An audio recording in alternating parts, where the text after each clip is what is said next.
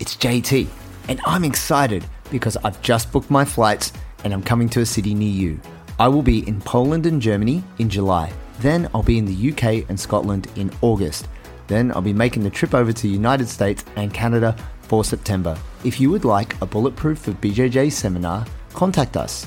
Email jt at bulletproofforbjj.com and book your seminar today. Better listen very carefully. A good martial artist does not become tense but ready. Essentially, at this point, the fight is over. So you pretty much flow with the goal. Who is worthy to be trusted with the secret to limitless power? I'm ready. We're going to do it a bit differently today. Oh, Look out. aha! The catch up. A little bit less formal today because people had been asking us to talk like more personal stuff because obviously there's a lot of different stuff going on in the world, um, especially here in Australia. And, uh, you know, depending on where you are in the world and you're listening to this, there might be some crazy stuff going on your end. But also, you know, what we're dealing with personally with jiu-jitsu, injuries, lifting, life stuff, Life shit. Yeah, It's and the so- real talk episode. Oh man, keep it real. This is where I'm going to tell JT he needs to retire. this is where Joey's going to ask me questions about Gordon Ryan. and this is going to be an hour and 20 minute podcast. Hate cast. Rant cast. but uh, I, I think it's one of those things because recently in Australia, last time we had a chat like this, it was reflecting on COVID. Yeah. And different COVID experiences here in Sydney uh, and Melbourne, those experiences. But recently we have had flooding in Australia. Yeah. rain like we've not had in hundreds of like hundred years. We've never had it ever. No, not like this Ever. It's crazy, and and so, you know, this isn't going into political territory, but right Oh, now, fucking yes, it is. Son. oh, hang on, all right, well, I'll let you ScoMo's speak. out, elbows in. Not that I'm a huge elbow fan necessarily, but mate, fucking better than ScoMo right now. Oh, mate. Climate change needs some action. Man, fuck, fuck ScoMo. but I mean, look, if you guys don't know who we're talking about, we're talking about political leaders in Australia. They're generally pretty useless. Um, Choice between shit sandwich and giant douche. you remember that South Park episode? yeah, yeah. It's like, who are you going to vote for? Yeah. shit sandwich or giant douche. but um, it's one of those things because it has affected one of the JB brothers, Jungle Brothers brothers, Yeah, Tiora. Tiora. Yeah. So I'm just going to paint a light scene, and I'm going to get you to speak on this show. Tiora helped found Jungle Brothers, one of the founding fathers, but had moved up north to Ballina. Yeah. Or Is it Mainarm? yeah, he's living in Mainarm, but he opened the gym in Ballina. And he's opened the first of, you know, what will be many Jungle Brothers gyms. And it looked beautiful right on the river. Ooh. Oh, like Water's such, just there. Such a good setup. Yeah. You know, there's Estuary. many many great things going on there. And then Australia has record rainfalls that it has never seen. Joe. Yeah. so you went there. You know, like you Yeah, yeah. So I was up there a couple of weeks ago. Yeah, so that's the north of the state. So for people who maybe aren't so familiar, we're on the east coast of Australia. We're in New South Wales. That's the state. Mainarm and Ballina are right at the top of it, up near Byron Bay, which is pretty popular. You might have heard of it. It's a beach next to Bondi. Yep. Very close to the Queensland border. It's That's- pretty much Queensland. Like Yeah, yeah, Yeah. And it's really nice. It's kind of subtropical up there. It was his dream for a long time to to be in a place like that. They got some land there, beautiful property in this valley, super fertile Oh, yeah. rainforest. Like you know, it's wild. Anyways, this fucking flood hit, which was the first flood was like I don't know, maybe five or six weeks ago now, Hmm. and then.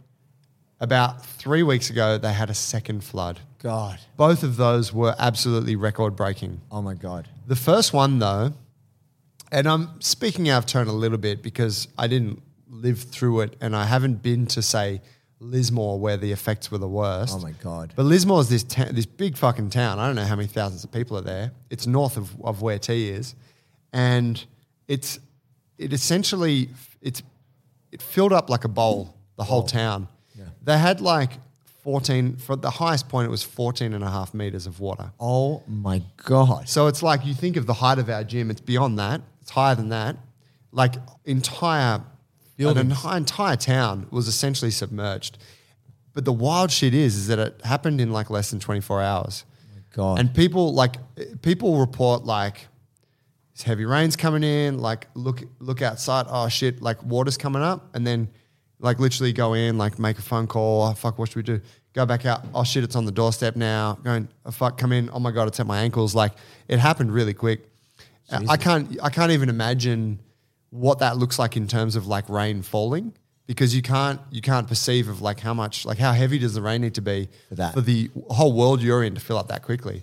Jesus. But yeah, so it was like people are out on fucking jet skis and boats trying to save people. There's, there was, I was driving down a street in Ballina and they were telling me that um, there was apparently bull sharks spotted swimming down the main In street. the street. yeah. Come to Australia. Yeah. Sharks in the streets. yeah, fucking sharks. Jesus. Um, so yeah, like really wild stuff. But that that Lismore filled up, and then it basically emptied into the town south of it. Right. And and Ballina was one of those. So by the time it hit them, they had uh, it had picked up like petrol stations, basically just spewed out all of their fuel. Wow. So that was in the water supply, agricultural chemicals. Oh, God. Sewage, like it was gross water. Terrible. Yeah, and and that fl- and and people's homes, and and then that flooded into the next town and the next town.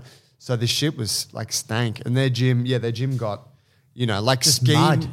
Yeah, it just brought in a layer of mud and gunk on everything, and it was you can see the tide marks is like I don't know, probably a meter and a half up the walls. Wow. So yeah, like man, unbelievable, right? Adversity. Yeah, and that was the first one, and then so three weeks later, They get hit with another happened one. again. And so that whole estuary, that you know, that beautiful piece of water that they're on, just like engulfed their gym. The second one wasn't as bad, and the second one wasn't water from that from the other towns, Right. So it was cleaner. So Right. T, T was like, man, it's actually clean water. Thank it's, God. It's rinsing. Yeah, It's you know, like it rinsing the cleaned a town. lot of shit. But from what I saw, because I was following his stories on Instagram and just feeling so gutted for him, the roads are washed away, bridges washed away. Yeah. The, the little school where his kids go, it had moved the, the school hall Yeah. meters down, and there was no help. Like, Australian government, where the fuck are you? Nowhere. Like, I saw footage of like tea with people with diggers and people with helicopters, and the locals were rebuilding the roads themselves. Yeah, apparent- weeks. Yeah, apparently there's a guy in his in Mainarm, which is a bit of a a bit of a village, you could say. Right. And it is cut off because the the there's a concrete bridge that you have to cross to get into it, and the bridge a section of it just got demolished. See you Which later. are hard to. That's like a thick concrete structure How? just got fucking cleaned out, like a whole you know portion of it. Wow. But there's a guy apparently that lives in their village or lives in you know that town who works for the council and has a digger. Yeah. And he just like got out in the digger like in the middle of the storm and just started like repairing roads because he's like, well, we got to Got to do this. got to get these roads working. Like, Wow. So he just started clearing shit, and so yeah, I mean, a bit of a local hero. But yeah, I mean, I I can't speak on the the the government response in too much detail, but it really does appear that they were very slow to act. Yeah. and that there, it was really all about local communities banding together in order to save each other and fucking, you know, like getting on their dinghy, going around picking up people that are, you know, uh, clinging onto their rooftops, Jeez. you know, jumping kind of. It's like there's like grandmas and shit on the back of jet skis, like yeah, like wild stuff, you know. Man. Um, interestingly, I don't think the death toll was enormous at all. no. Mm. Um, but yeah, But it really wrecked people's lives, didn't it? Just Dude. uh, the whole contents of people's houses turned to garbage. Yeah. Like people just emptying the contents of their house onto the street. Yeah. And then the really horrible piece was that, say that, like in Lismore, where you just saw this whole town, everyone just emptied all this shit out into the streets. The second flood just came and threw it, like smeared a bunch of that Scattered shit it. Ah. around again. But there was, there's also heaps of really heartbreaking stories of like businesses and stuff that after that first flood were like, we got to get back up and running. So they, you know, started putting in whatever, paying for floors, painting, fucking Let's get it hiring going. equipment to dry the place out. There's a hotel, I, a small family run hotel. It was like we needed all new washing machines and shit and, and dishwashers and stuff so we could run the hotel again. So they dropped like 50K on that and 50K on this. And then that next flood came through and just flooded it again. Heartbreaking. Yeah, so it's like futility for a lot of people, you know? Yeah, and it's so tough. I mean, don't get me wrong, I understand around the world people have different problems, but when it's Mother Nature You know, it's so it's so chaotic and s it can be so big, whether it's an earthquake or a, a f- a fire or whatever it might be. Yeah. it's just it just so destructive. It just reminds you kind of how little Yeah. and powerless you kind of are as a human. That's right. Yeah, you're like, oh, all of this time, like similar to the the Ukraine war, right? Oh. Where you're like, it that it makes you realize that we are very lucky to have lived through this time of stability. Yeah. and you're like, oh, holy shit, this this whole, s- you know, this stability that we take for granted could just be rocked at any very point. fragile. Yeah, Yeah. And so similar thing with that, where you're like, man, when nature decides to fucking put a foot down, it's like it could all be over. Yeah, you have no say. yeah. Yeah, and like you were saying, um, Tiora's neighbor, the water just went straight to their house, right? Yeah. They- Like his house was okay, but then yeah. And they're like, I don't know, 100 meters away. Yeah. Pretty close. They're just there. The, the land that they're on is more or less the same height, Mm. but they just happen to be in the way of where one of these huge torrents would carve its path. And their house just had a fucking funnel of water going into it and then spilling out all the orifices.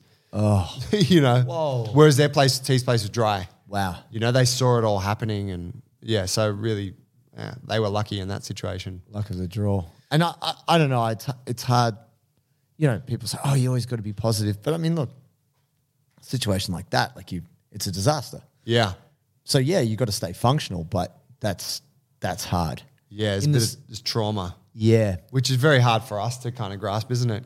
Yeah, I mean, we live in our safe city slicker lives down here in Sydney, uh, away from everything. I mean, there has been a lot of rainfall, but it's just not not not having those effects on us. I guess people, if you're in the states, if you're a business owner, maybe you owned a jiu-jitsu gym, maybe you know under COVID and lockdown, you really suffered, or maybe there was you know s- riots, or there was you know there were different things that happened around America at different times Acai shortage. acai shortage is terrible. Um, people in the streets. No, I think it's it's one of those things where it's like people lose their businesses. You Yeah. know, they leave their they lose their livelihood, Ah, yeah, and the government's really like, for all your taxes and for all the hard work you put in your life. Government's not necessarily there for you. yeah, and I, I mean that's right. And I think the story of small business is really like, for a lot of it, is like how long can you endure? That's right. And so it often only takes something like that to tip the scales in like it's not fucking worth it. Can't do it anymore. I'm just gonna go get a job. Yeah. You know, and that's that's super disappointing, but it's the reality of it. I trained I trained in Ballin, I went to a jiu-jitsu academy. Okay. Um, it was okay. Met some really cool people on the mats though. Lovely. And uh, one of the guys was from a gym in Lismore and he's like, My gym got flooded twice. He said, So we're like jiu-jitsu refugees and we've Ah. been we've been accepted here and we can train for as long as we need to. Yeah. Um, so he was cool, you know, and you could see that he was just, he was a really lovely guy, great role too. You know, you could see that he was just a bit like, Gutted. kind of bit sort of downtrodden. Yeah. Which, yeah, he fucking would be. I mean, he didn't lose his house or anything. He lives elsewhere. Okay. But yeah, it's like my academy and his work and stuff. It's like, it's all gone. Right, that's super tough. No, it's one of those things that's like I I like uh, certain Stoic tenets. Like I, I follow Stoicism. Uh, there are some flaws within the Stoic philosophy, but the idea of only you know you only have control over your reasoned choice, and that y- at the end of the day you're trying to just be a good person, like just do the right thing, and the right thing isn't always what's good for you either. But I, whenever I'm, I don't know, I get kind of not cracking the sads, but if I get disappointed or I'm not happy with Cracking the sads. you know what I mean? Like, Cracking the sads, man. nah, yeah, fuck off, Joe. Yeah. Maybe. No, I'm just tired. I'm hungry, bro. Give me a sandwich. Uh, I thought you didn't eat bread, bro. I do now. um, no, it's one of those things. It's hard because when you're in that emotion, you're in that moment. You're sad, whether you've lost a loved one or you've lost a business or you you're in grieving. Just going, well, someone else has got it worse than you, and I'm fucking fix anything. Like you still have that sense of loss. Yeah. But the challenge is like, how do we stay functional? Like, how can we accept or how can we still be able to live life, m- uh, not move on as in just, ah, it's okay, it's a write off. It just more, how do we stay moving? We don't get stuck in the moment. That's a hard thing. I- In, in the same way, you know, uh, if you have a really bad day at jujitsu and you literally want to quit, you're just like, fuck this. This is this makes me miserable. I almost got my arm broken. You know that happened. Coach doesn't give a shit about me. you know, like I'm, I'm, you know, I'm here, I'm putting in all this effort. You know, my, you know, my partner wants to divorce me because all I do is jujitsu, and now jujitsu doesn't love me. You know, like, you know, you do have days where you're like, man, I just want to quit, and that's hard, that's that's that's hard to deal with. But thinking about this natural disaster thing, uh, it's just made me think how lucky we are to not be in the midst of that. Often, when terrible things happen, it doesn't happen to someone you know. But Tiora is a good friend of ours, and Yeah. just watching him go through that process is like pretty intense. Yeah, yeah, it is. It is. Yeah, I mean, I think that the um, the the likelihood of that happening to us, so it's it's a lot more of a reality now. Yes. like with stuff like that, where you're like, you know what, that storm that that dumped on them could have hit Sydney. In- We did cop a bit of it, but it happened to move out to sea. Well, I mean, for the only most part. pre- pre-COVID, it was freaking bushfires. Well, that's right. bro, Australia was burning On the fire. worst it's ever burnt. And this is what I'd say. This is how bad Australia was burning. Even American celebrities were trying to send us money. Even the DDS was trying to send us money. The DDS. Yeah, they'd started a thing. Like Holy shit. Craig had started a thing with Gordon Ryan and those guys that they would give a percentage of the money to bushfire relief in Australia. Oh wow, That's how bad it was at the start of 2020, end of 2019 it's pretty serious. bro. Like I think you know, obviously COVID was a much bigger thing, but at that time Australia had some of the worst fires it had ever had. Yeah. And now here we are, two years later, we're having the worst floods we've ever had. Yeah. As a country that has extremes, if we can say that in our very short history, or a young country, but like Well, I'm, I'm saying uh, the colonization of Australia Yeah. is, is young. Sorry. Yeah. Full respect to the original people of this land, um, the indigenous people. But what I'm saying is, if we can see such Yeah, in our modern extremes history. in that short period of time, come on, people, you know, Yeah. we know that global temperature is changing, like climate change. I mean, if you're a climate change disbeliever, come at me, whatever. But mate, it's real to us right here, right now, and it's not going away. Yeah, that's right. I watched a, an interesting doco on, I think it was on Four Corners ABC, which is like a, a pretty, you know, a channel, ABC, Australia Broadcast Corporation Their here in inte- Australia. Their inte- their integrity's good. They like to go- Yeah. go, after big corporates. Yeah, they're, they're pretty left leaning, They uh, are? but, their, but their stuff is, they're, they're the best quality journalism you'll, you'll find here. And it was actually a BBC thing that they were kind of resharing. But it was a thing on climate change. And it was just showing all these different parts of the world that in the last couple of years have had these one off events. And one of them was a town in Canada, somewhere in British Columbia, that just started to get really hot and it just kept on getting hot. And by like day by day, it was just getting hotter. and hotter. It kinda got to like 53 degrees. This is, this is in Whoa. Northern Hemisphere, this is in Canada. And then wildfires started. And then basically, this whole town, which was like a beautiful, like town, like typical, imagine a typical Canadian town backed by like mountains, Was it, streams. was it a town full of sinners, Joe? Was this going? Well, it obviously was. This was. God's wrath. Yeah, that's right.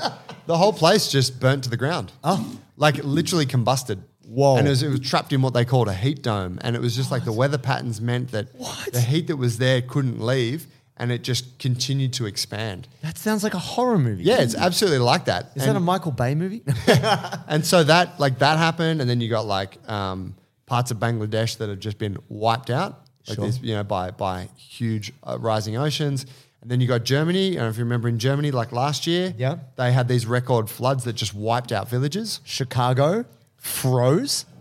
Only But don't they freeze all the time? no, no, no. But the worst Shout out to the Chicagoans. Yo, sh- they're tough. They they can cop it.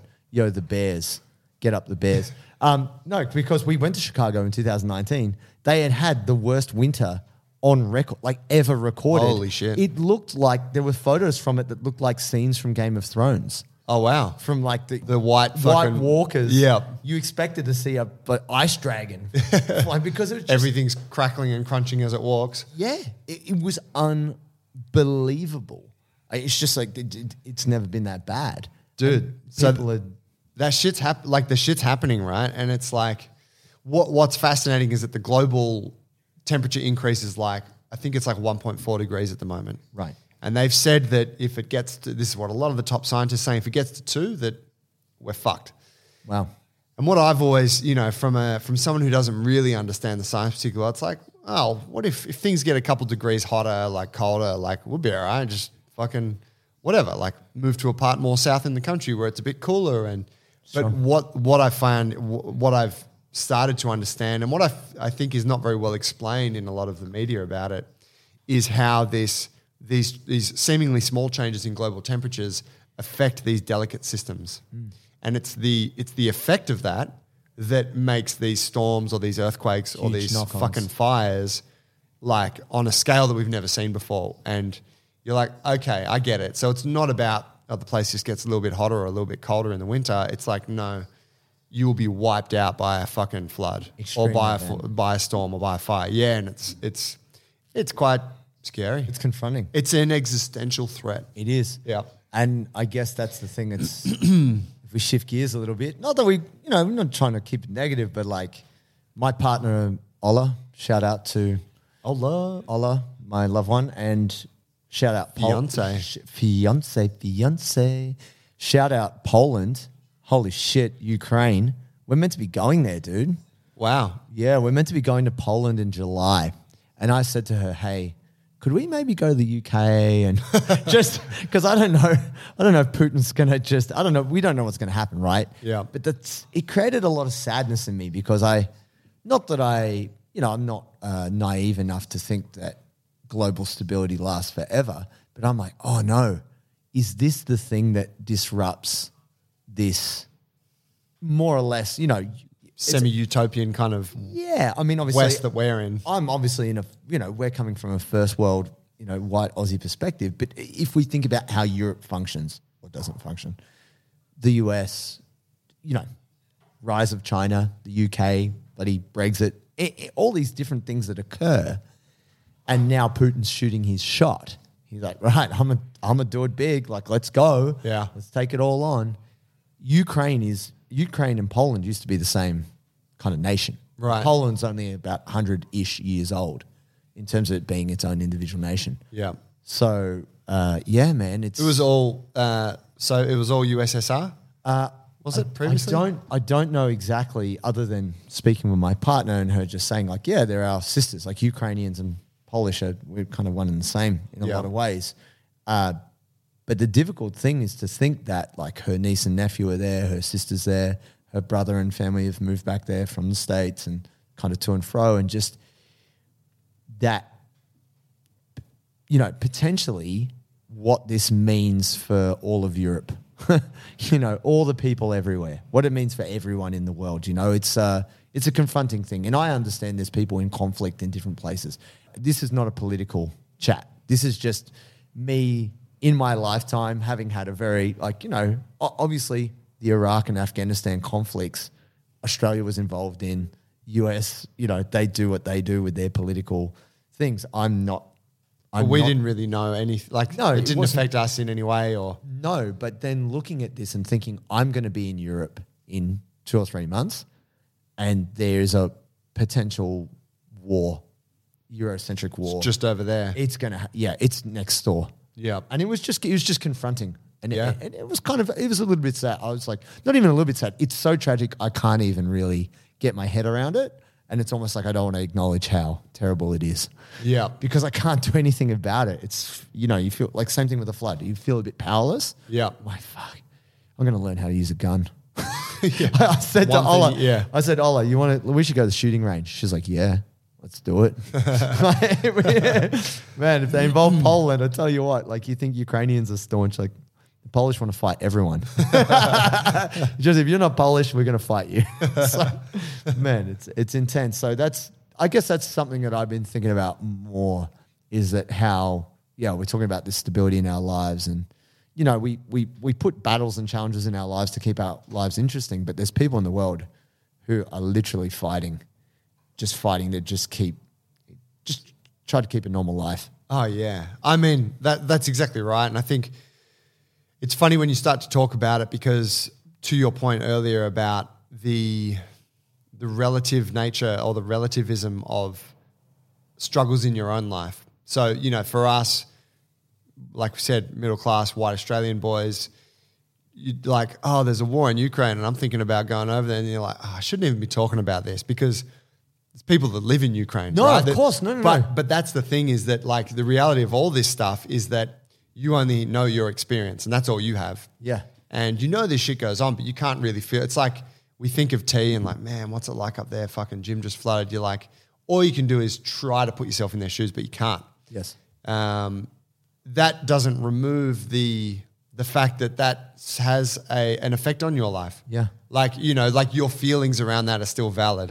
Yeah. even though you didn't have to let, flee your town and live through that, it's like, yeah, it's fucking, it's alarming, No. and it's and it's deeply saddening. Bro, I'd probably get blown up. I'm not going anywhere. Like, if I was Ukrainian, I'd be like those guys. I'd be like, what have we got? Give me a bat. We got a steel baseball bat. I'm in. Let's go. Like, I'm not, I'm not going anywhere. Like, I'm not. I don't think they're letting any guys leave. no, no, I know that. Are they? But, Yeah. but what I'm saying is, it's what's interesting to me, and we were talking about this about all the fighters, like different. Klitschko, Which and- guy- yeah, you know, guys. And There's there was another like, one. uh, the guy who just won European Strongest Man. Uh, he just beat out Thomas uh, Stolten. He's a massive unit. He's going to the front lines. oh wow, Yeah, yeah. Uh, what's his name? The the boxer uh, who just beat Anthony Joshua.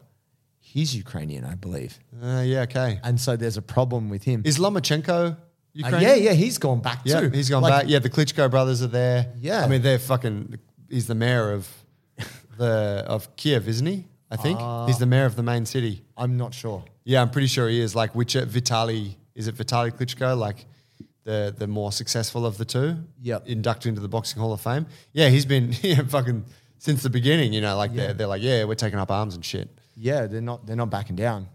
But Yeah. it's it's one of those things. I look at these problems in the world, and obviously it just you know all any issues I have pale in comparison. But a problem's a problem. You got to pay your bills. You got to do jujitsu. You got to deal with everything in your life. So it's not that they're not problems. First world problem is still a problem. Yeah, But now thinking about being amongst it and like what happens if I'm in Poland and Russia goes, you know what? Fuck you, NATO. Fuck you, Europe. We're doing this. send a few missiles. We're going over. down. Let's do this thing. What then? Because there's actually a guy I follow, Will Beating Cancer. He's a really Oh interesting. yeah, guy. you got me onto him. Yeah, he's he just interesting. came back, didn't he? Yeah, he just came back to get his brain scanned. The guy's diagnosed with terminal cancer. He decided, I'm going to live the rest of my life uh, wildly. so he, he, he heard there was stuff going on in Ukraine. He got over there. He's an ex a vet. He used to be in the Australian Army and he's over there documenting it.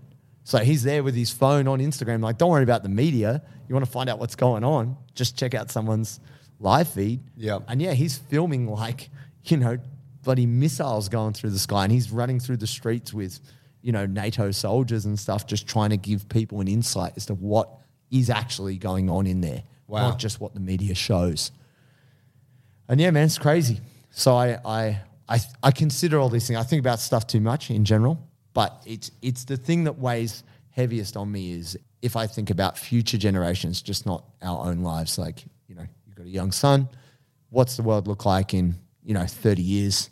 That Yeah. kind of thing. Yeah, yeah, it's, it's and it's super relevant, isn't it? We've never had like yeah multiple fronts there. Like okay, whether it was a, a, a conflict between countries or if it was like the climate destroying things. Yeah. you're like, "Ugh, sh- it's not going to be the same outlook as as what it was when we were born, where it's like yeah, everything's going to be pretty peaceful for the next forty years. Yeah. but you know, it's very relevant for you, like having a partner who is you know Polish, her family's there. Like she, her, didn't you say her sister had had refugees and stuff come yeah. and stay with so her? Her sister Agnieszka had had, I think, 13 uh, or 15 Ukrainian people come through, kids, men, women, on a bus and stay overnight on their way to Belgium. Wow. And so they literally slept on the floor, slept on the couch. Like they made little gift packs for them. And they, How like cool. they don't have a huge apartment, they have one spare room. Yeah. And it's like her, her niece and nephew, like her goddaughter, godson, uh, her sister, and um, her brother in law is actually away. He's a ship captain. So he's actually on a boat, middle of nowhere. And then just have the house full of refugees. Wow, But good on it's- her. Yeah, it's, it's amazing. That's um, like that's so like that's that's doing your bit to help people. Yeah. just complete strangers. Nut, you can come stay with us. But then also like you know really cool to see people go. Oh, how can we help these people? So like the Airbnb thing. Um, I think it was Brian Chesky was like, yeah, you know what? If you want to support Ukrainians, just um, go rent a house for a couple of days in the Ukraine that you'll never use. Yeah. and that money goes straight to them, and we take no fees. That's cool. And we did that. Yeah. yeah, I think it can be hard sometimes with different charities and stuff like that. You're like, how much money is going to the people who need it?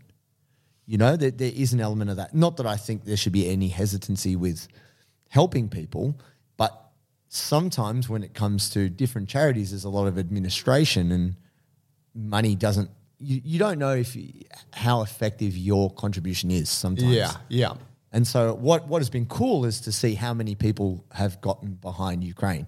Just go, yeah, we'll do whatever we can. We'll just Yeah. make that happen. Switching gears a little bit, uh, you were recently reading. Let's talk some books. Let's talk books. You were recently reading a bit of stuff on breath. Yeah, I got two books on the go at the moment. Hmm. All in, as you would know, Yeah. by John Marsh. John Marsh. our mate, Great book. which would be great. It's co- marketing and and essentially like sort of becoming a bit of a master of content creation and running your business. And the second book is The Oxygen Advantage by Patrick McCune. Cool. which is really good. It's it, for me. It's been uh, I'm I'm kind of almost finished it, but when I read uh, Why We Sleep, which is a great book on sleep by Matthew Walker, Yeah. that really kind of catalyzed a lot of changes in my mind a- about how I sleep. And the oxygen advantage is doing very much the same thing for my breathing. Yeah. So I'm like, fuck, I got to give some more attention to this. It's really great. It's got some programs in there you can follow, really simple stuff. So yeah, I'm digging like kind of being on that for a little while. That's cool. Hmm. It's funny from what you were saying before about mouth breathing. I'm like, I've been a mouth breather like such a long time. Bro. As an asthmatic young kid, like I had, yeah, I had bronchitis from a very young age. Had to have a bunch of steroids and stuff like to just get my lungs to work so my, I could actually breathe. So you didn't die. Yeah, pretty much from like one to three or four years old. Like I was just constantly out of breath and just this chubby little kid. And then, yeah, having inhalers, like I really didn't get on top of the asthma piece till like t- kind of 11, 12 years old. So I just avoided exercise. How did you get over asthma? It was a mixture of getting fitter, also living in the mountains, like getting out of the city. Parents just threw away everything I owned in terms of any dust and pollution and everything like that. That made things a lot easier. Yeah. Um, but then also like partly diet. I diet changed up a bit. Um, yeah, I think it was just gradually overcoming, like getting gradually improving my endurance, and also you, you were talking about that tolerance for carbon dioxide.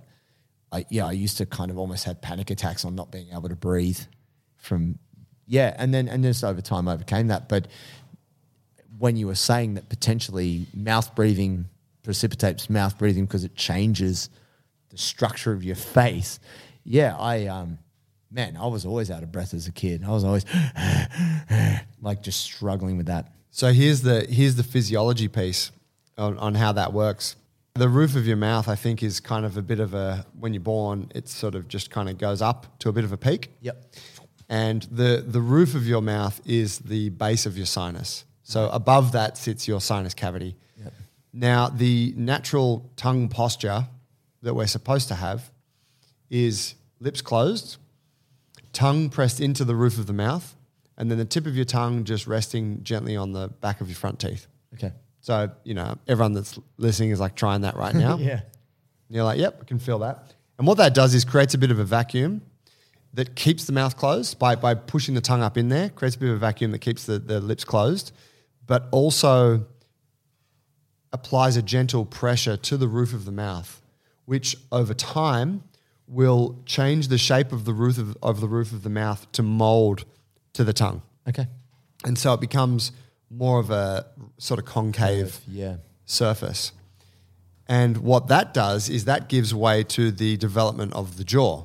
Right. And it makes sure that the jaw develops full and wide, Right. right? Now, as we know, for most of us, or if, if not you personally, but maybe your friends, a lot of us have to get our wisdom teeth removed. Yes. And that is due in part to the narrowing of the jaw, Ah. which creates a lack of space, which means we now got too much teeth Right. right?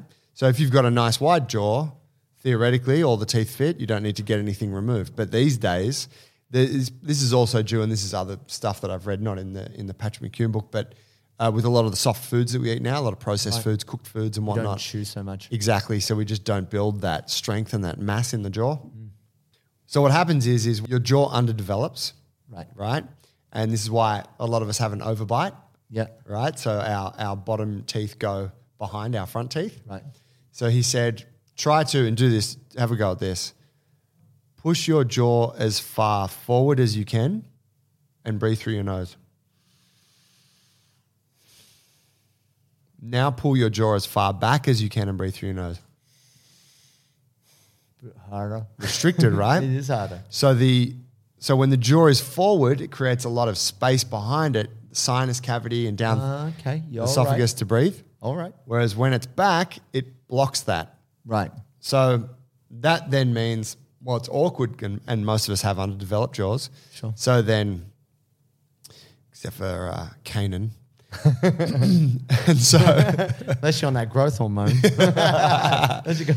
what then happens is you go, well, I'm not getting enough air in there, so I'm going to open my mouth. right. So you open your mouth, but if we try to push the tongue into the roof of the mouth as it should be, and open the mouth and breathe through it, it's not possible. yeah, you can't, right?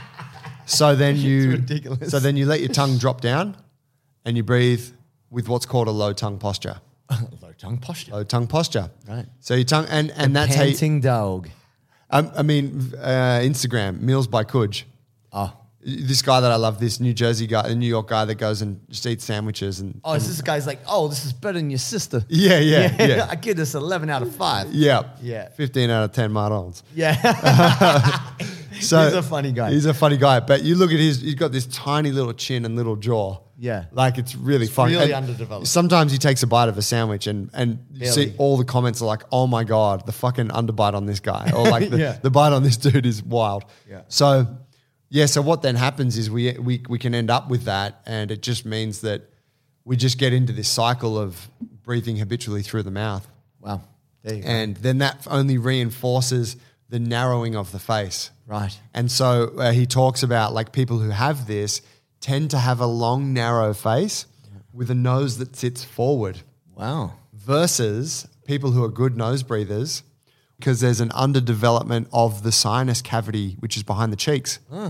Whereas when that apparatus through the sinus is well developed, it sits more forward. Interesting. And you, you know, it almost like, i- in a way, like it's a very Western look to have this narrow, long face. Yeah, right. And I, I would say that we're probably, you know, Western Caucasians, we probably suffer most from this because we are evolutionary because we are flaw. the most modernized. We've had the softest foods for the longest. We've had Ah, yeah. the, the softest lives for the longest. Whereas you know you go, you go back to more. Um, you see this anytime you, you go to a place more of a developing country, Yeah. and you will see like the people look stronger and more robust. The feet, like the feet, are stronger. The toes are better spread. Yep. I'm sure they breathe a bit better. Yeah. because they haven't had the luxuries of modern life to fuck them up Right. as much as we have. Yeah, oh, that reminds me. There was a study that uh, Charles Poliquin used to reference about the strongest women in the world. And this was, I mean, he was probably angling for his supplements, but he was talking about grip strength. And the women, like untrained women, but mind you, they're probably doing farm work and mechanical work and bloody carrying all kinds of business. The strongest women in the world were in Cuba. Yeah. And they had the highest levels of vitamin D. So his his whole thing was like, we did these tests. These women on spec across the board averaged the highest grip strength of any women in the world Wow. in Cuba, and they also had incredibly high vitamin D levels, great senses of vitality. Even though they might have had health problems, their sense of well being was very high. Right. Yeah, and he was just saying like, working physically, working getting physically. plenty of sun. Yeah, just it, it was kind of interesting. I was like, oh, how, how interesting that is because really, if you don't have grip, you can't pick up heavy things. Yeah. You know, even though you know, Well, obviously, grip is like a universal indicator of full body strength, isn't it? Yeah, definitely. And and they're saying now it's a sign of longevity. Yeah. you know, if if you have decent grip, like you know, like someone was a farmer or they they're a tradesman or they bloody midwife or whatever it might have been in their lifetime, when they're sixty or seventy, if they've still got a strong grip, that's a really good sign. Yeah. When people are getting shaky in the hands and arthritic hands and can't grip, jujitsu slash spider guard players out there, you're already getting those arthritic feels at age of thirty. Lecherous mitts. But essentially, there's these different things that factor into our health that we don't really pay mind to because no one's talking about it. no one's like, oh, you can't get up off the ground easily, you'll die 10 years younger. Yeah. You know, like, Yeah, these oh, correlations. Yeah, your, oh, your fingers are all busted up and you can barely close your hand.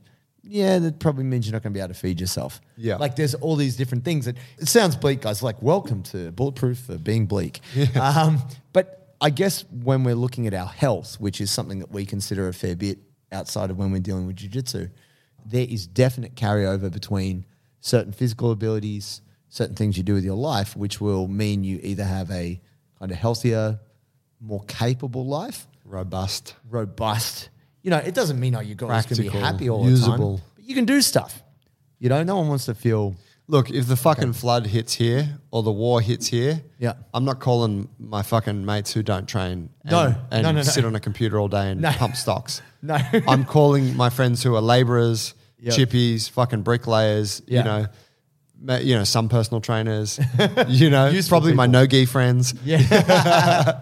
but but that's the reality of it. Is Yeah. like when shit goes down, you need people that are strong, Who can do durable, can can take a bit of damage, can- Reliable. can lift some heavy shit. Yeah. You know, uh, men and women. And it just, I think being usable, and I I think that any jujitsu person can identify with that.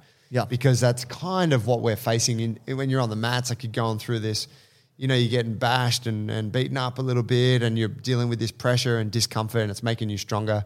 When shit hits the fan, that's who you want on your side, isn't it? exactly fortitude. I'm not calling my, you know, female um, Pilates friends from the eastern suburbs. but- Look, I know you move in those circles, Joe. Yeah. no, but Girls, like put I'm not, down the mats. Come and help me move this concrete bridge. no, but I'm not going to call our accountant either. You know what I mean? Like I love him. He's a great guy, but I don't. You know, I'm I'm more likely. You know, I'm. Well, I'm you don't more- want to do your tax while that shit's going down. Look, if you could spreadsheet me a bridge, uh, no, I'm not doing like. I, I mean, I even uh, you know, I, I yeah, even- but but I mean, just on that, does he not train? Are you No. talking? no, for me it's not Okay. You know, and I love him. He saved my life. Like I, I owe that guy a lot, but that's in a very first world modern context. Yeah. I want to call Al Chan.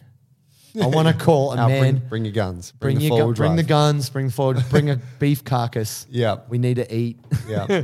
you know, I'm gonna call a man who can move and butcher a body. Yeah, you know, like practical. bro. What are you reading at the moment? Mate, uh, I'm reading Start With No, which is about negotiation, which is really interesting. I think it's a guy, Dave Camp, could be Camp, C-A-M-P, I think, uh, or Steve Camp. Uh, it's, it's pretty interesting. It makes you realize just how you stuff up your position. Uh, You, you can either strengthen or weaken your position in any discussion or negotiation very quickly. Right. But you just need to understand the other person, and you also need to understand what what you're trying to achieve and what they're trying to achieve. And win win is not the best outcome. That's ridiculous. How come? Well, he's he's saying out there that you will actually ask for less in the name of advocating for them, and that's not how negotiation works. Negotiation is about getting what you want. Right. That's like because he ne- he's a professional negotiator. He negotiates on behalf of other companies. Like for example, he gives an example of a company that's going bankrupt because to get this job they'd underquoted.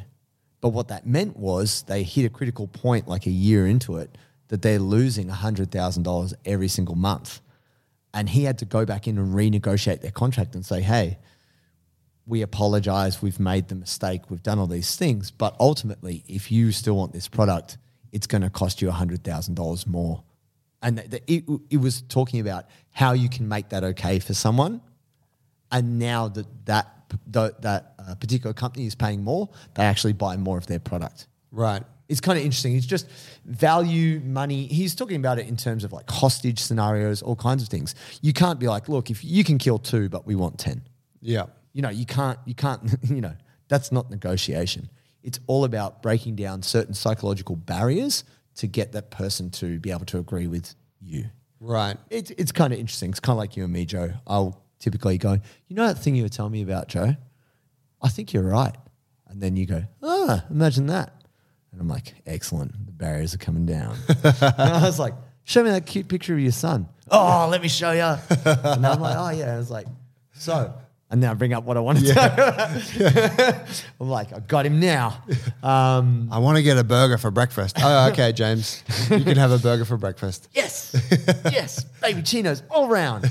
No, I uh, I'm also reading Predictably Irrational by uh, Dan Ariely, and it's behavioral economics. If you don't know what that is, it's a pretty new field. It's just saying that humans we make really irrational decisions. It's all emotion. It's all really sideways. Even very level-headed investors, but then we just backtrack and retroactively justify with logic. Right. So when we're outside of the moment, then we go, oh, no, I did it for this reason and this is why I did that and blah, blah, blah. And we rationalize it away. But in truth, that's not how we are. Right. And he, there's all these different experiments that they've done with really well educated people, with stock market analysts and, and with students and all kinds of things to really show.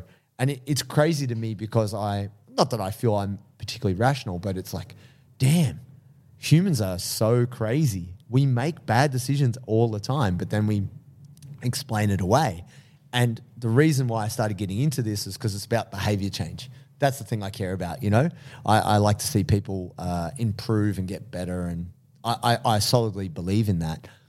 But what he's saying is you won't uh, get people to change based on logic. Like, that's not how people make decisions Right. you have to appeal to their emotion. You have to appeal to their passion or their self interest or whatever it is. People can change. It's not saying people can't change, but you've got to know how to approach it, and and it's not through logic. People people are not logical, and there's so, there's all these different experiments. Um, anyway, So these two books, one on negotiation, the other one on behavioral economics. yes. Sounds to me like you're gearing up for some kind of mass manipulation campaign. Well, Joe, funny. Sounds like you're weaponizing, and building a war chest. of information. Yeah. Well, look, I, I look at it this way. I have been a personal trainer for 21 years. It's a long time. And You receive any kind of plaque for that or no, no one cares. By this, I Certificate. should have been more successful by now. I should, I should be James Smith PT by now. you know, I should be making memes. my whole job should just be memes now. You know, making fun of my industry. I think it's one of those things that I, I uh, a quote I'd heard recently was, "I'm not attached to the process. I'm, I'm all about best outcome," and that's what this. That's what someone very intelligent had said. He's like, "Oh, I don't get caught up in how we make it happen. You know, all egos aside, if your way achieves the best outcome, then I- I'll support your way." So it's just a matter of being able to recognize what is going to get us there quicker or easier or whatever it might be. And really, for me, I just want to see like if you're listening to this right now, I want good things for you. I want you to be strong. I want you to be flexible. I want you to do BJJ. I want you to be a tough, resilient human. I'm just trying to work out how we get you there. Like everybody's different, you know. You know, the way you would convince me to do something is very different to how you would convince my partner Ola to do something.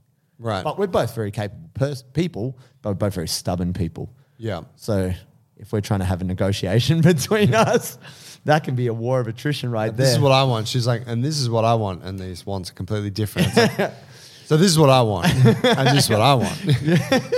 and so yeah, you know, it's I don't think it's ever really a a, a standoff. It's just Hmm. thinking if I want It's like endurance hunting. It's the first one to get tired. it's sort of I, I gotta fucking go to sleep. I need Yeah. to be out. My, okay. okay, I you win. can yeah, that's a verbal tap. Yeah. uh, and at, at any time, I think um, I find uh, I, I found recently I haven't been reading for fun.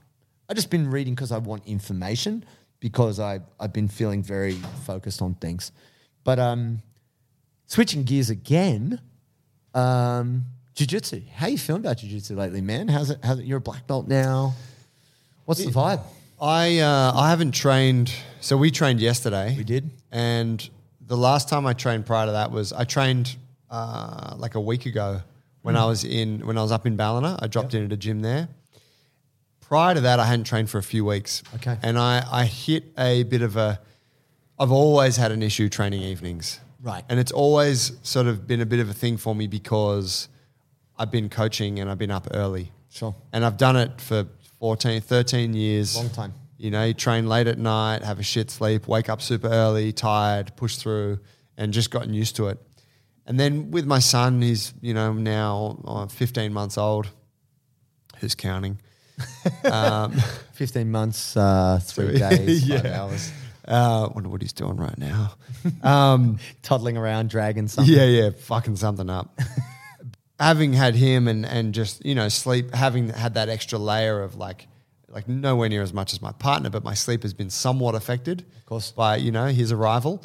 Um, I, I and and getting my black belt, I, I sort of got to a point where I'm like, I now give myself permission to not fucking train at night. Sure. I was like, uh, I'm going in tonight, by the Yeah, way, yeah, because yeah. there's a grading. So, Yeah, yeah. you know, Alliance is my team, Jungle Brothers is my team. When there's shit going on, I'm there. You know, like I'm, I want to still be a part of all that. Support. But I'm just like, you know what? I'm no longer, I'm going to remove that pressure that I've always placed on myself to show up at night. Yeah. And uh, it was very liberating to do that. Cool. However, it also left me without any training. I was like, Yeah, oh, yeah. shit, when do I train? Yeah, You yeah. know, it's never been in my schedule. Yeah. And I'm, I'm not the kind of guy to do a 6 a.m. It's not my vibe. I don't want to go to war at that time of the day. No. So we'll talk, and this is this will come as a bit of a surprise to many of our listeners, but you and I, JT, we don't actually train together much. No, we don't. We're It's- very it's- much ships in the night with that. Yeah, or like if because our schedules are quite different. Yeah, I, I might be a Monday Wednesdays guy. You might do a Tuesday Thursday. Yeah. or vice versa. Yeah. depending on what's going on. You try not to train as much in the evenings. Yeah, I don't. Yeah, I think I've been spoilt having been able to access high level training prior to lunch. Yeah. Like that's what we did at Absolute, and that was when my jiu-jitsu was best. Hard session, ten o'clock till eleven thirty. Wind it down, have some lunch, have a nap, and then go back to the gym in the afternoon, train people, whatever it might be. Best. but it's done. Yeah. So then I, at, at night I can take it easy. I'm not. I'm not upregulated. You know, it's, it was Yeah. easy. So that's why I've I have encouraged you, and that's why we've made that move is start doing a, so we can train together more too Yeah. on a day where we can all get together uh, is train here at Jungle Brothers just with the with the get black belts and brown belts together and smash it up earlier in the day. Yeah. We did our first session yesterday and it was mad. I was like, this is great. This is this is how I want to engage with jiu-jitsu now. Yeah. You know, and, and obviously like I still try and get over to Alliance at least once a week. Yep. Saturdays and stuff when I can and, and that kind of thing. Because there is also that other side of it, which is like I, I do feel like, say, uh, being a black belt, Adam's black belt, I feel some kind of responsibility to be a part of that. And, and I'm ha- and I'm I'm really excited by that. You know, I'm like, Yeah. that's cool. But yeah, I'm, I'm like, man, training yesterday, mid morning, man, Yeah. did some mobility afterwards. Yeah. Like, that's that's great. It's good energy. Yeah. It's good energy. And I find more, more people who typically train morning class feel that. They get their training done in the morning and their energy's higher. Yeah. They're stimulated and they've got the rest of the day for it to kind of calm down. And then they get home at night, they're not thinking about it. That's right. You know, and so it's, it's easier for them to work in that way. Not everybody's on that. No, it's cool. It's cool. I, you know, I, I think it's good for us to train together. So if you disrespect me too much in meetings, I'll take it out on you when we roll. Yeah, hey, fuck. I mean, you can always try, right? Yeah, and you know, it is what it is. Obviously, you know, I've been on my black belt. It's going to be four, four and a half years. Could be five years. I mean, when I get that first stripe and the seniority is obvious. Look, it's okay. You don't have to call me sensei, but if you just refer to me as your better, that's you know that's fine. I you know I'll, I'll, I will appreciate it. Uh, I won't acknowledge it formally, but I'll appreciate it.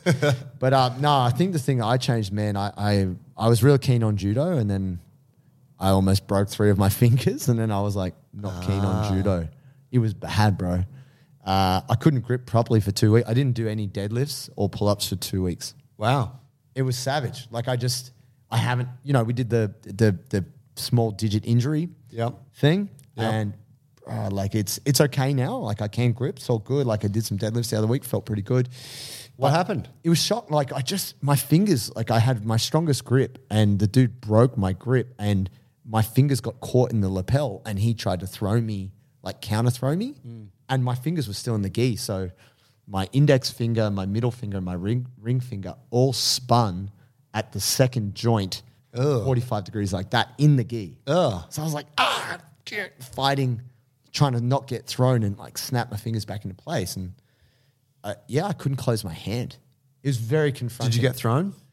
Not at that time. I, Yes, I got thrown multiple, multiple, multiple times. Yeah. he's a big heavyweight brown belt. He's a beast. Uh, but then when we did the groundwork, I tapped the shit out of him. I was like, "Yeah, you can throw me, but you, we, you know, we're in my territory now. I'm going to kneel on your throat. Um, but no, it was just, it just sucks because I, I guess we, we probably both do this. We take our physical capacity for granted. And if you're listening right now, you might have had that where you, you hit a good run of training, body's feeling good. You're like, yeah, I'm going to do a competition. I'm going to this, I'm going to that. And then whatever, you roll your ankle or you, you pop your knee or you strain your groin, you get a hernia. And then you're like, oh, now I can't even do the basic things I love. Yeah. And the truth is, this is hard. This is hard to admit. Oh, it's confession time. If I had to choose between lifting weights and doing jujitsu, I if I could only do one, I would lift weights. Because, and you know, we're saying this about you know breathing too much. Jujitsu ages your body, and if we think about long term, I look at my parents, I look at people, longevity, health. I want to be a capable human when I'm 80. You know, like I'm not saying I'm going to be going in powerlifting comps. I probably will. Um, but yeah, when I'm 80, I just want to be able to get around the house, move a table if I need to, you know, like just do, do things. Yeah. I don't want to be afraid of frailty when I'm 80. And the thing that I, the thing we all Or have to have had fucking spinal surgeries or. yeah, it's Yeah. just you see it. And and if you're out there listening right now and you have had major surgeries and you feel this pain, you can't take it back, but it's like, okay, now what? What am I Yeah. going to do to keep myself healthy? And and the truth is jujitsu is aging us and and sometimes it's out of your control that a, just a shock thing can happen and it, it it's bad for you. Yeah. So I had that realization recently and it was like a bit of a oof, strong thought. Yeah, right. Yeah. Yeah. yeah, and it doesn't mean I'm not training jujitsu, but I'm definitely not training it as much me personally. I'm probably more like two a week, three a week. Yeah. I think that's where I'm at at the moment. Plus, keep trying to keep lifting consistent and be healthy because it's no good if I'm all banged up. I can't be in the videos because obviously uh, everyone likes to see me in front of the camera, not Joe. But you know, Unless it's something to do with the hamstrings, in which case, like, please bring Joey back. Yeah, but then it's this annoying head. So you got to get the you got to get the handsome beard on. Look, and I'll be honest. I, I think I get mistaken for Joe more than Joe gets mistaken for me. No, it's very rare that I hear anyone go, "Oh, JT" to Joe. But the amount of times when people go, "Oh, Joe," and I'm like, "God damn it, I'm not Joey." Didn't Sauce at the cafe call you Joe Just this coming- morning? Yeah. She's so nice. I didn't Yeah. want to be like, "I'm not Joe." it happens. But uh, that's a yeah. I think that's a very honest revelation, and I I I, I feel things like about that myself. I'm like I, I don't really have a desire to do jiu-jitsu forever. The way that I enjoy it at this point, it is a very uh, physical endeavor, and there's risks that come along with that. And I'm not under you know, I don't feel the need to like have. Well, at this point, I don't think that that needs to be a part of my life forever Hmm. the community can be part of my life. I can engage with it in other ways. You know, we engage with it through Bulletproof and, you know, as, as, a, as a mentor of sorts or trying to guide other people to be able to enjoy it as much as they want. And I think that, you know, if, if anyone looks at it, it's like nothing's forever. No, I think it's a myth because people looked at Helio, right? People were like, oh, but Helio was 70 or 80 and he was still, you know, in the belt and, Yeah. you know, in the gi and all of that. And, and, I'm going to say that if you look at modern jiu-jitsu, maybe not uh, the older school jiu-jitsu, even though Helio used to, you know, f- you know, full-scale fights and luta livre and all of that, the guys are not in a good condition. You know, guys are hobbled at a young age. They're younger than us and they're more banged up. Oh, yeah. Yeah, like yeah, there's a price. They pay a price. there's a big price. And so, look, guys, if you're out there, you know this this, and you're listening to this, this episode isn't about uh, being negative in any way. It's just being really honest. I think. I think that's really the truth of it. Is just like, it, it, it's really hard for me to consolidate not being a competitor. That's one of my hardest things because Ah, I'm uh, right. man, I can't. I know that rolling to the death every single roll is not good for my body, but it's just is something. It's so heavily practiced. I, I feel like I can't back off. And when I don't succeed or if I don't win rolls, I fucking I do my own head in. I'm like, what's wrong with you? What's happened to you? Like the voice in my head is intense. So funny. Whereas I'm like, oh, that was good. Next one. Joe's like, see you next week. Bye. And I'm like, Oh, great submission you just got me with. no, no, not even. It's like, but I just can't. It's so hard for me to consolidate because I know that I'm not training full time. Yeah. It's so difficult for me to get out of that habit of just Yeah. trying to win roles, you know. Anyway, Well, it's it's about uh, I think it's about finding competition elsewhere, and I think like if we look at a natural progression for you going through everything you have after jiu-jitsu it's lawn bowls Oh, mate, I tell you, those ladies on the bowling green, they be hollering my name. making a little video here so we've Oh got- yes, yes indeed. But um, I, think look, let's. Um, I think it's good for us to kind of put a pin in it, and because we also have someone who came in. We've got a question. with a very good question, very good question and we need to get them in and uh, chat that. this is from your man finian Finian, here we go Uh, what's up, Joey? JT, I love the podcast. It's a fucking brilliant idea. Uh, my name's Finian. I'm a, a listener from Ireland. I found your podcast about two months ago and I've been hooked ever since. It's a brilliant idea. And me personally, I've always had an interest in fitness. So I've always been a gym goer, weightlifter, and I found Jiu Jitsu about three years ago and I kind of lost my motivation for gymming then. But then I it was reignited when I decided to change my philosophies from bodybuilding powerlifting to a more um, a more functional approach using range of motion, uh, open chain, free weight, body weight exercises rather than machine based isolation for muscle growth and blah de blah. And it's reignited. But my question for you guys is regarding forearm and hand pain because I lift three times a week and I do full body each time. So I was pulling and gripping, heavy gripping at least once a week, but there's gripping multiple days a week. And I go to jujitsu then about three days a week as well. So my forearms flare up a lot and I often find myself having to leave a session early. I just left early there because I knew they were going to flare up. I mean, I've worked physically a lot as well. You see, I chop wood and I do a lot of physical labor. I'm a landscaper. Yeah, just anything to do with forearm, you know, kind of tendonitis, that tennis elbow where it just flares up from constant gripping. Because I understand there's high volume with the constant gripping when I'm going three times a week to jiu-jitsu. Moderate volume then at the, when I'm lifting, but then I get really high intensity as well with the weight. There's quite a lot of work, and you know. Sh- is there anything you'd recommend to stop these forearms flaring up? Love the podcast. Love what you're doing. Uh, keep it up. And I look forward to hearing back. finian good man legend. Thank you. forearm and elbow pain for anyone. Maybe uh, some listeners out there were like, "What the fuck did he just say?" forearm. I love the Irish accent. It's the best. Let's look at that kind of objectively. He's training jiu-jitsu three days a week. He chops wood for a living. Wow. grown man shit. Yeah, real. Let's just acknowledge that for a That's- second. that's real. yeah, that's like he's watched. Uh, Commando, and he's like, "I'm gonna be that guy. I'm gonna turn And that he's- into it's my Arnie. profession. Yeah, so he's chopping wood, he's training jiu-jitsu three times a week, and he's lifting heavy. And he's been doing it for a long period of time. Yes. So if I don't know how old Finian is, but say you might do all these things and feel great. Yep. But then when you've been doing these things for 10, 10 15 years, oh. there's a lot of accumulated wear and tear. All of that is flexion based, isn't it?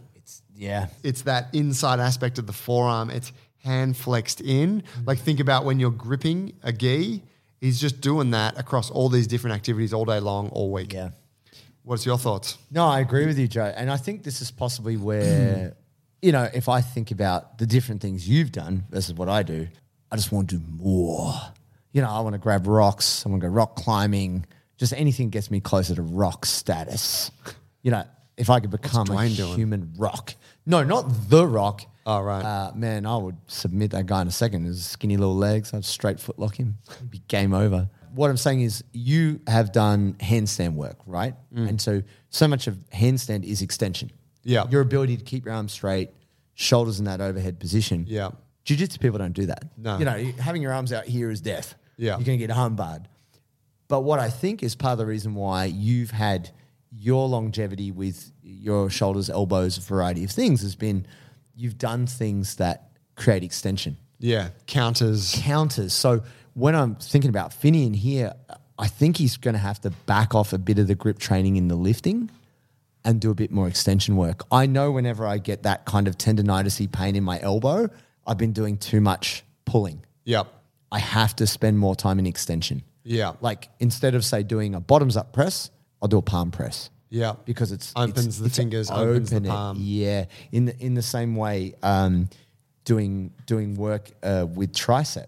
One of the key things that they always did at um, Westside Barbell is heaps of tricep work to balance out the internal rotation to stop the elbows from hurting. Right. It's super important to Because they're create benching a lot. yeah, like this. So to create space at the wrist, create space at the elbow, a lot of banded tricep work to help balance out the elbow. And what I'd say, Finian, for you, if your, your job involves gripping, you love jujitsu, you want to keep it going, we need to find a way to factor in some strength work that requires less gripping. And I think that's totally possible.